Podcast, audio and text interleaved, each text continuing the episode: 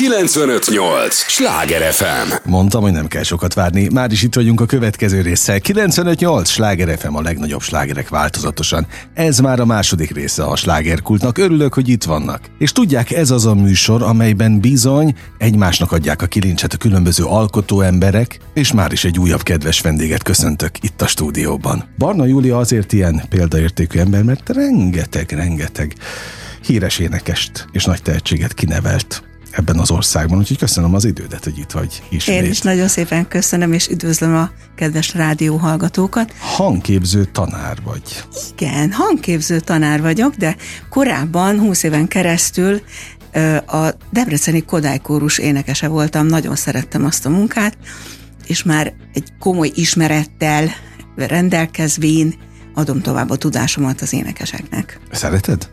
Nagyon szeretem Nagy én, ha még egyszer a...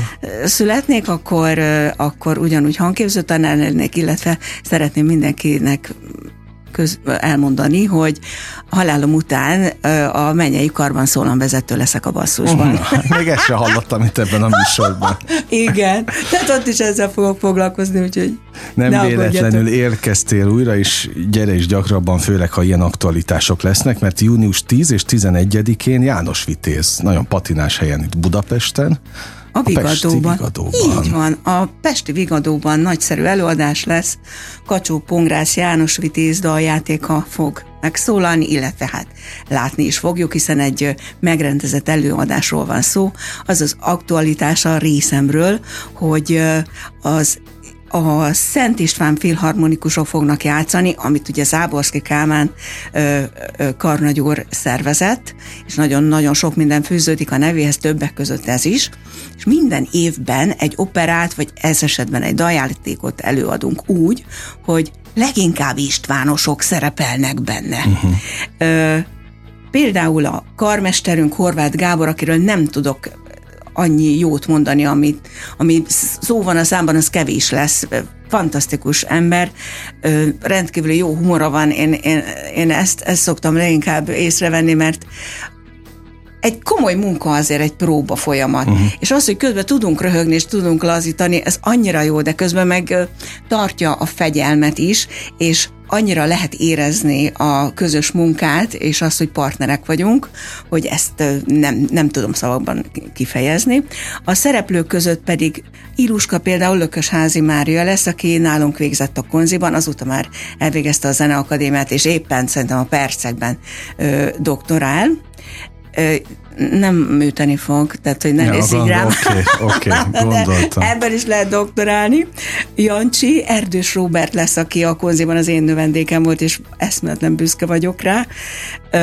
Bagó Fülep Máté, mostoha Csonka Zsuzsa lesz, a francia király Szolnoki Tibi, a francia királylány Gál Gabi, aki a kolléganőm, nagyszerű koloratúr szoprán, a strázsamester az egyik növendékünk, Csák Ádám, aki még most uh-huh. végez a konziban, és hát a rendezőnk pedig barátnőm, tanszakvezetőm Gémes Katalin lesz, akinek ez lesz az első rendezése, mert eddig rendező asszisztensként dolgozott, és most annyira nagyszerűen végezte a munkáját, hogy most ő maga fogja rendezni ezt az előadást. Ezek fontos mérföldkövek. Hogyne?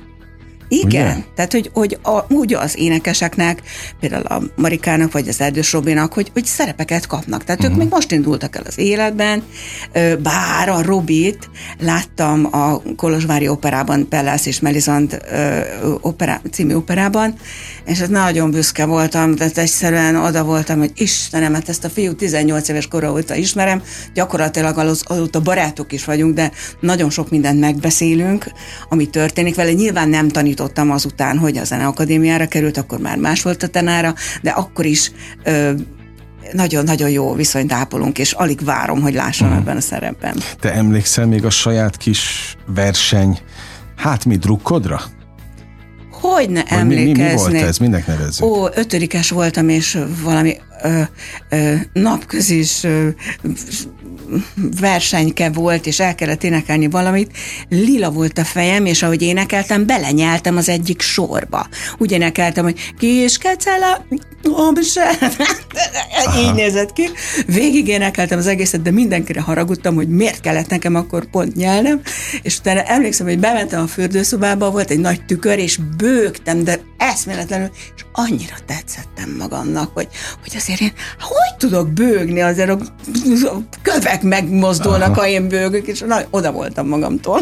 Na de ez, ez egy technika, hogy ne nyelj akkor, amikor kell? Ö, meg kell tanulni, hogy mivel nyitva van a szád, amikor Igen. énekelsz, ezért több nyál termelődik, mint amit igen. mint aki mondjuk ül egy számítógépnél, és ha tetszik, ha nem, nyelni kell, amikor szünet van. Jó, nem minden uh-huh. esetben, de tehát nem minden szünetben, hanem mit tudom én, azért 40-50 másodpercenként uh-huh. nyelni kell egyet. Különben vagy letüdőzöd a nyáladat, a saját nyáladat uh-huh. a nyelvhátról, ami azért egyik specialitásom, utána körülbelül három percig fuldoklom. Azóta is megvan? de eddig szerencsére csak próbán fordult elő, de úgy rögnek rajtam a kollégák, hogy na, na, csak sikerült, csak sikerült letüdőzni. Nyelni kell. Igen. Ah, na jó, hát akkor ez, ezek olyan apró kis praktikák, amiket a szakmával együtt megtanul az ember. Igen. Ez a tanár feladata egyébként, uh-huh. hogy a növendéket ö, rávezesse uh-huh. technikai apróságokra, megtanítsa neki, elmesélje neki, ezért tart nagyon sokáig egy énekesnek a kinevelése. Nagyon sokáig. Na de például meddig? Mennyi egy ilyen folyamat, a kinevelési folyamat? Az első kör a száz óra.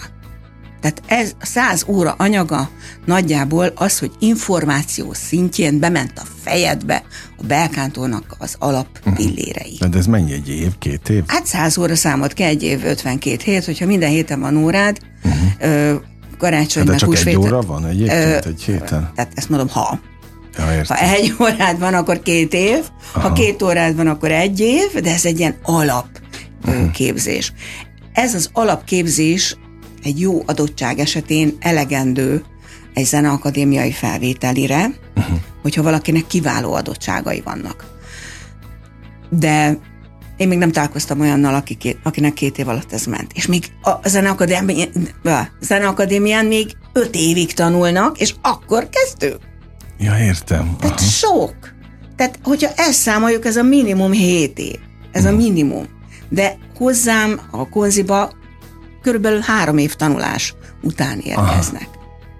Nagyjából. Szorgalmasak a diákok? Muszájanak lenni, mert nagyon össze tudom húzni a szemöldökömet. Igen? Szigorú Igen. vagy tanárként? Én vicces vagyok, tehát szeretnek, de Szerintem félnek, igen. Mm. Tehát, hogyha én oda pörkölök, akkor azért ott egy fillér sem a senkinek a zsebében. Csóka mm. Anita tanítványom, aki az első között volt a, a konziban, ő emlékszik mindig vissza arra, hogy feladtam neki az egyik Dowland dalt, remélem azt, jól emlékszem, és belépett a terembe, mosolygott, Anitám, megtanultad a Dowland dalt? Ja, nem, akkor vége van az órának és kiment, és azt mondta, hogy soha életében olyat nem érzett, és ezzel szokott menőzni, hogy neki a tanára mit mondott. Soha többé nem fordult ez elő, Aha. hogy készületlenül érkezett volna. Veled sem egyébként? Ne, nem, nem, nem. Soha nem adok föl annyit, hogy ne lehessen a következő uh-huh. órára azt megtanulni. És a memoriterekkel pedig óvatos vagyok, mert eleinte muszáj a kottából memorizálni, hogy minden egyes jelzés ben legyen a fejben. Én egy nagyon picikét úgy hiszem magamról, hogy fotografikus memóriával rendelkezem, és hogyha véletlenül van valami memória problémám, akkor képzeld be, lapozok egyet, és már látom, hogy mi van odaírva. Tehát a fejemben uh-huh. látom. És azt remélem, hogy mások is rendelkeznek ilyennel, vagy pedig egy picit ránevelem, nem tudom, igazából sötétből, sötétben ö, tapogatózom, de nagyon remélem, hogy ö, mire nyugdíjban megyek, akkor már nagyon okos lesz. Jó, hát na, na hát látod, itt nevetsz, meg jó a hangulat, de ember nem gondolná, hogy te szigorú vagy egyébként. Ö, Ilyen bohém művésznő benyomását kelted. Igen, de mondjuk hogy néz ki az, hogy, hogy én szigorú vagyok, mert Robira emlékszem, hogy, hogy uh, mutattam neki egy gyakorlatot, egyenletes nyolcadokból állt, hogy mire tehát egy, két, hár, négy, öt, hat, hét, nyolc, egy. Ő meg előadta, mire járt. Mondom, ne pontoz, Robi. Jó, jó, és elkezdte a melkasán ütni a nyolcadokat, és úgy is azt énekelt, hogy mire, Robi, egyenlet nyolcadok! Tehát így néz ki kb. Aha. Na, oké. Okay. Kaptunk egy kis ízelítőt ebből. Azon gondolkodtam, amíg hall, vagy hogy hallgatlak, hogy milyen felelősség nyomja a te válladat? Hú, hát ha elmegyek egy zeneakadémiai felvételire, és viszek egy-egy növendéket, mindig attól rettegek, hogy valamelyik tanár azt gondolja magában, amit soha nem fog nekem megmondani, hogy hú, micsoda tehetséges gyerek, de hülye a tanára, uh-huh. de ettől félek. Ezért aztán nagyon-nagyon odafigyelek, hogy melyek azok a pontok, amelyek, amelyek szükségesek egy ilyen felvételre. Uh-huh. Tehát mondjuk menj ki a színpadra, anélkül, hogy vakaróznál, anélkül, hogy megigazítanád a hajadat vagy a ruhádat. Igazítsd meg kin, nyelj odakin, így áll odakin. Az első sor, ha nem jut eszedbe, akkor odakin Ez nézd a te meg. felelősséged? Uh, igen. Uh-huh. Az enyém. A tanár szokták szidni, nem a gyereket ja, szituban, hogy pláne. hogy tudtál úgy kimenni a színpadra, hogy nem jutott eszedbe az első sor. Biztos, nem jut eszedbe, ott voltak ott a kezedben. Uh-huh. És persze, ugye a korepetitor viszi az zongorához a kottát, de attól még megnézhetné, ha hirtelen így nem jut eszedbe. Tehát az, hogy az első sor nem jut eszedbe, hát ez, ez, de van ilyen. Van, van. Rettegett szituáció, hogy nem, nem jut eszedbe, hogy mi jön. Uh-huh. Na jó, hát szembe kell menni a félelmekkel. Igen. Egy ponton túl. 95-8 sláger FM a legnagyobb slágerek változatosan, ez továbbra is a slágerkult. Örülök, hogy itt vannak, Barna Júliának is nagyon örülök, hogy itt van velünk és mesél. Hangképző tanár, azt elmondhatod ebben a műsorban kifejezetten szabad, hogy hol. Nagyon szépen köszönöm. A Szent István Király Zeneművészeti Szakgimnáziumban vagyok a hangképző tanár már 17 éve. Szívből gratulálok. Nagyon szépen köszönöm, nagyon boldog vagyok. Egyébként állítólag az van, hogy aki Istvános, az Istvános, és soha nem fog máshol dolgozni. Uh-huh. Tehát aki oda megy, az Na, ott, ott aki maradsz. Onnan zenél, mész nyugdíjba? Ott, i, i, persze, Na. persze, de hát azt arra még várhattok, hát. hogy én nyugdíjba menjek. Még Nyilván. nagyon szeretném elmesélni egy élményemet a János Vitézzel kapcsolatban. Ez apropó, ami miatt Igen, most ezért vagyunk most itt. Szolnokon jártam gimnáziumban, uh-huh. Szolnokon jártam gimnáziumba, és ott volt egy bérletem, színház és hangversenybérletem, és az egyik előadása János Vitéz volt. És hát itt Tiszafüredről jöttem, láttam azért ezt-azt, de hát ilyen nagy színpadon, ilyen gyönyörű környezetben, mint a Szigligeti Színház, oda voltam, és nagyon előlültem, valahogy sikerült valami jó jegyet vennem, vagyis hát a bérletem jó helyre szólt, és akkor ott ment ez a nagyon kedves, követhető mesetörténet, amiben annyira lehet együtt élni az Iduskával, a, a, a Jancsival, uh-huh. akkor lehet haragudni a mostohára, nagyon sok érzelem ö, kavarog akkor, és ö, emlékszem, hogy amikor Jancsi hozta a rózsát, de most nem mondom azt a részt, mert megint bőgök, de ha csak kimondom, Na. akkor rögtön sírok, hogy amikor hozza a rózsát, és mondja, hogy egy rózsaszál, és belesír a, a szövegbe, hát én úgy zokogtam, hogy megint eszembe jutottam, amikor ötödikes voltam, és zokogva néztem a tükörbe, hogy ó, de szépen bőgök. Remélem lát valaki, hogy milyen szépen tudok sírni, hogy a kövek is sírnak. Hát ami elképesztő amplitúdóval rend, vagy élsz meg mindent. Igen. A nevet, tehát az örömöt, a, a szomorúságot is, tehát ezek a ez végletek egyébként? Vagy csak... Hát, ha végletek, ha nem. Ha ez, ez van. így van, tehát ezt nem lehet tanulni, ez csak valaki vagy ilyen, vagy nem olyan. Uh-huh. Irigyelni szokták még esetleg, de szerintem azt nem szokták irigyelni, amikor rossz kedven van, tehát akkor meg a nagyon rossz kedven uh-huh. van. De ez nagyon ritkán van, ezt csak így megsugom. Na, hát Általában. Kérjük a receptet. A, a receptet? Fú, a, a legigazabb receptemet, ezt nem mondhatom most el itt a rádióban. Okay. De, de, de, de ö, keresni kell a, a, az örömöt az életben, tehát mindenki vegye észre, ha csak vérnyákol. Aha. Hogy, hogy vegye észre, hogy már megint vérnyákoltam, már megint nyafogtam valamiről, már megint nem tetszett valami. Bementél egy moziba, és rögtön úgy jöttél ki, hogy mi nem volt jó. Miért nem az jössz hogy mi volt jó? Uh-huh és hogy er, ezt lehet azért egy ez kicsit hozzáállás? Szerintem igen. Szerintem igen, hozzáállás. Igen, igen. De addig jó, amíg ezt szépen megfogod, és, és magadévá teszed, és tud, tényleg, tehát, hogy talán ennyit elárulhattunk, nemrég találkoztunk egy koncerten, ahol én ugye azért pufogtam folyamatosan, hogy miért ültetnek a legelső sorba, ahol utálok ülni egyébként, és ott na, hogy az előadó is lát végig, és te ez zavartalanul, tehát téged pont nem érdekelt, amikor olyan kedved volt, felálltál és táncoltál önfeledten, és pont azt mondtam magamban, hogy hát tulajdonképpen ez a, az önazonosság iskola példája. Jó, de kedves vagy, nagyon köszönöm, Tehát, örülök, hogy, hogy ezt mondod. Nincsenek gátlások, a, amit szeretnél, azt csinálod. Igen, micsoda koncert volt az, atyaég. De ott engem nem igen lehetett volna a, a széken tartani, Aha. tehát ez annyira klassz volt azért, azt arra te is emlékszel. Oké, okay, egyébként Gabrielről van Gabriel szó, Farkas bizony. Gabriel Máté Péter estjéről, itt bizony. a Momban volt, de hát most megyünk ugye a, a Pesti Vigadóba. Vigadóba, és nézzük Kacsó Pongrász János Vitéz című daljátékát. Egy rendkívül patinás helyen, egy, egy hát Budapest a főváros egyik égköve. Így van. Egyébként, így van, így ahol szerintem rang fellépni, főleg a tanítványaidnak. Én is ezt gondolom. Június 10-e és 11-e a Igen. két fontos időpont. Te mind a két előadáson ott vagy ilyenkor? Ö, nem hiszem, hogy mind a kettőre elmegyek, az egyikre fogok elmenni. Mm. Ö, de volt már olyan, hogy kétszer is beültem, majd meglátom. Lehet, hogy ott leszek. Mindenkinek adsz visszajelzést? Kérik? Mindig kérik, és hogyha bemegyek a hátsó lépcsőn, és látom a szemét az illetőnek, hogy, hogy mondjál már valamit, Júli, lehet, hogy meg is kér szóban, uh-huh. vagy olyan a szeme, vagy pedig egy ne szólj hozzám, kettő ne érj hozzám, tehát ilyen is van. Ja, mert olyan a lelki állapot. Ö, hát mondjuk, ha, ha valakinek nem sikerült úgy. Aha. Azt érzi az ember? Hogyne. Hogyne. De van, amikor rosszul érzi? Tehát érezheti magát valaki nagyon rossznak, és közben nem az?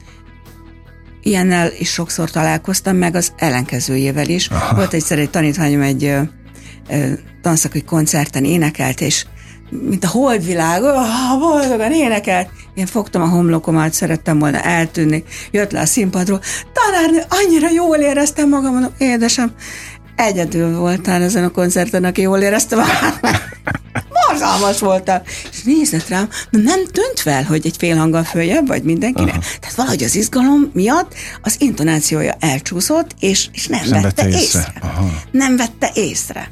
Az általános csúszkálások azok előfordulnak, hogy egy-egy frázis nem úgy sikerült, vagy hamarabb kellett levegőt venni, mint számított rá, vagy, vagy elfelejtett valamit tárgyat odaadni uh-huh. a partnerének, és akkor a másik meg csak mutogatott, hiszen nem volt nála a tárgy, amit neki kellett volna odaadnia. Tehát ilyesmik előfordulnak, és ezt vagy észreveszi a néző, vagy nem. Ami nagyon fontos, hogy a, a szereplő, az énekes, vagy a színész ne reagálja le a uh-huh. néz, nézőtév felé, hogy ő most valamit jól elszúrt. Uh-huh de aztán utána ő bánkódik, hogy ah, miattam nem dördült el a pisztoly, vagy miattam és már az nem egész tudott... előadásra rányomja a bélegét, Igen. mármint rajta keresztül. És ezt meg szintén nekem, mint tanárnak, illetve nekünk, mint tanároknak kell mondani a diáknak, hogy mindig a következő lépésre koncentrálj, se sokkal előrébb, se hátrébb ne uh-huh. gondolkozz, mert az első lépcsőfok után a második jön. Úgy gondolkoz, mintha a lépcső mennél. Uh-huh. Nem fogsz az első lépcsőfok után a nyolcadikra ugrani, mitől mennél, amikor a harmadik következik. Tehát, hogy mindig egyesével kell menni, és nem szabad hátrafelé se nézni. A lépcsőn se nézünk, hogy ha, de jól, feljöttem az előző lépcsőfokon.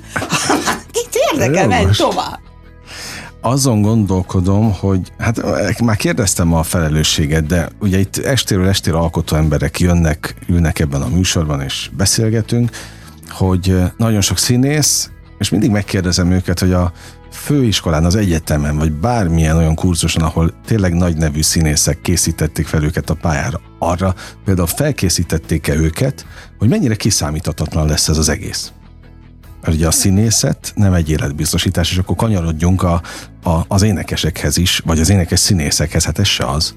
Azért nem kell erről különösebben beszélni, mert jó sok koncertünk van, addig, amíg ők onnan kikerülnek, és ezek mindegyesével előfordulnak, hogy felbukott a színpadon, hogy nem odaállt, ahová kellett volna, hogy birizgálta a ruháját, össze-vissza bámult, vagy fölnézett a plafonra, vagy becsukott szemmel énekelt, és akkor utána jön a félórás, félórás speech, mert most uh-huh. egy fogszabályzóval beszélek, és a félórás speech... Észre se vettem egyébként. Ah, köszi. De hát tőled tanultam, nagyszerűen beszélsz, imádom a hangodat. Ah, köszönöm. Tehát a félórás speech az, amikor, milyen voltam tanárő, nagyszerű voltál, tényleg, a 13. ütemben hányszor megmondtam, hogy ne hával kezdj, hanem gégeindítás van, bla bla bla bla bla, és akkor így jönnek. Elképesztő, hogy tényleg mennyi mindenre kell odafigyelni. Nagyon sok mindenre. De hogy általában ennyire koncentráltak? Vagy ezt tényleg tanulni kell? összpontosítani kell, az, hogy koncentrálni kell, azt, azt nem jó szónak tartom. Uh-huh, okay. Összpontosítani kell, és minél inkább közeledünk az előadáshoz, vagy a vizsgához, egyre inkább leszűkülnek ezek a, ezek a pontok. Aha. Én azt szoktam mondani, hogy édesem, a színész, énekes először is gyönyörű, utána szünet, és majd a szünet után jön az összes többé, hogy hogy vettél levegőt, hogy hogy támasztottál, hogy hogy mondtad a szöveget, bla bla bla bla bla. Ezek mind azután jönnek, hogy te szép voltál. Uh-huh. Na. Megtanulják ezt is? Befogadni? Igen, meg, meg. El szoktam nekik mesélni, hogy, hogy képzeld el, hogy új tikoson volt egy falunap, kijött valaki énekelni, és utána az a valaki, a, aki nézte ezt a falunapos előadás, hazamegy a nagymamájához, és kérdezi a nagymamája, hogy na, Sanyika, milyen volt az előadás? És mondta, hogy hát kijött egy olyan gyönyörű nő, ú, oda voltunk. És hogy énekelt? Mm, jól. Uh-huh. Másik eset, mi volt Sanyika az előadáson? Olyan ronda nő jött ki, atya úristen, úgy állt, mint egy messzelő, szörnyű volt. És, és hogy énekelt? Ö, Hát jól. Uh-huh. Tehát ja, az, világos. hogy hogy nézel ki, hogy mi az első benyomása a nézőnek, ami, ami a színpadon. Éri, uh-huh. igen. Nagyon fontos, hogy megnyerő legyen. Nem véletlenül ö, figyelnek annyira a látványra, uh-huh. egy, egy ilyen megakoncerten a hatalmas készülődés, mindig a látvány, a látvány, persze, ugye a stúdió munka, az megy a háttérben ezerrel. A szépeknek meg van bocsátva minden, még az Nincs. is, ha nem? Nincsen? Nincs. Nincs. Hát az egy alapkövetelmény. Alapkövetelmény. Ez eléggé nehéz teher, mindig fantasztikusnak lenni. Amivel lehet kompenzálni az a kisugárzás, és az még egy fotón is átjön. Uh-huh. Hogy hiába valakinek szabályosak a a vonalai, az arcvonásai, de rettenetesen buta képet vág, akkor az a kép nem lesz jó. Uh-huh. Mennyivel inkább így van egy előadáson, ahol énekel is és beszél. Jogos, jogos. Van különbség um, helyszín és helyszín között? Tehát más fellépni egy vigadóban, és más, most nem a falunapot mondom, de mit te, egy bármelyik másik fővár, mondjuk egy Momban.